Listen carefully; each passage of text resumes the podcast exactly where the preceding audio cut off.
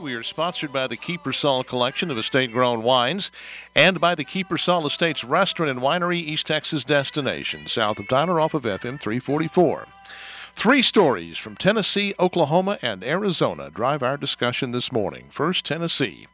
According to a story this week in the Wall Street Journal, the state insurance commissioner, Julie Mix McPeak, has approved health insurance company rate increase requests of up to 62% in an attempt to save the state's Obamacare exchange. I would characterize the exchange market as very near collapse, she said. Then comes news that Blue Cross Blue Shield of Tennessee is pulling out of the state's largest healthcare exchange markets, Nashville, Knoxville, and Memphis, citing losses in excess of a half billion dollars. United Healthcare announced last April that it is exiting Tennessee, again due to unsustainable losses. Community Health Alliance, the, the Tennessee Insurance Co op, set up under Obamacare, is winding itself down due to financial failure. Altogether, upwards of 200,000 Tennesseans will have to go find new coverage. They'll find that they have few choices while facing skyrocketing premiums. Now to Oklahoma. Blue Cross Blue Shield of Oklahoma has submitted rate increase requests that range from 58 to 96 percent again because of unsustainable losses. About 130,000 Oklahomans who purchase individual coverage via Obamacare are affected. Those folks are just stuck. That's because Blue Cross Blue Shield is now the only company still on the Obamacare exchange in Oklahoma.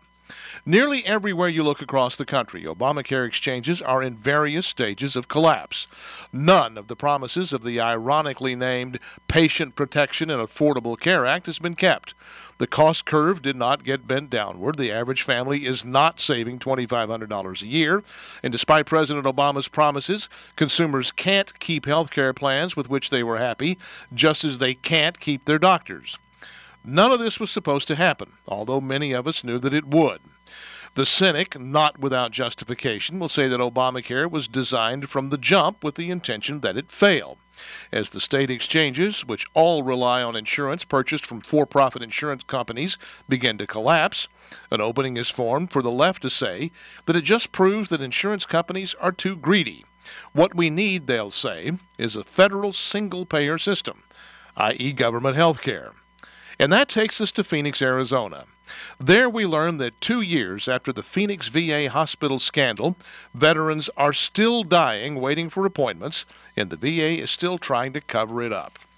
And thus we come to a presidential election against a backdrop of widespread Obamacare collapse and the near perfect illustration that if the federal government can't provide health care to a few hundred veterans in a single hospital in Arizona, there's not a snowball's chance that it can meet the health care needs of 320 million Americans flung across the continent.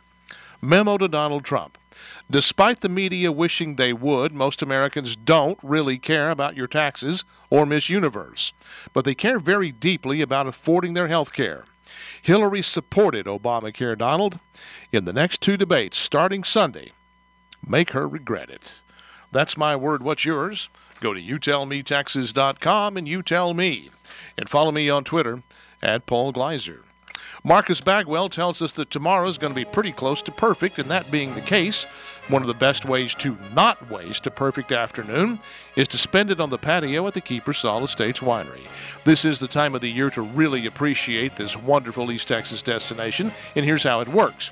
You step inside the winery tasting room and you try wines from the Kiepersol collection. You tell them I sent you, and the nominal $1 tasting fee goes on my tab. You pick a favorite such as the 2011 Kiepersol Cabernet. You grab a glass or a bottle together, maybe with a meat and cheese plate, and repair to the patio.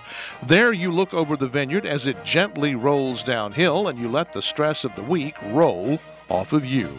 It's the very essence of gracious living. You owe this to yourself. Don't let a great weekend afternoon get away. Go south on Broadway to FM 344, left under the bridge a mile and a half to the Kiepersol entrance gate on your left, and then follow the signs. Learn more at K-I-E-P-E-R-S-O-L.com, Kiepersol.com.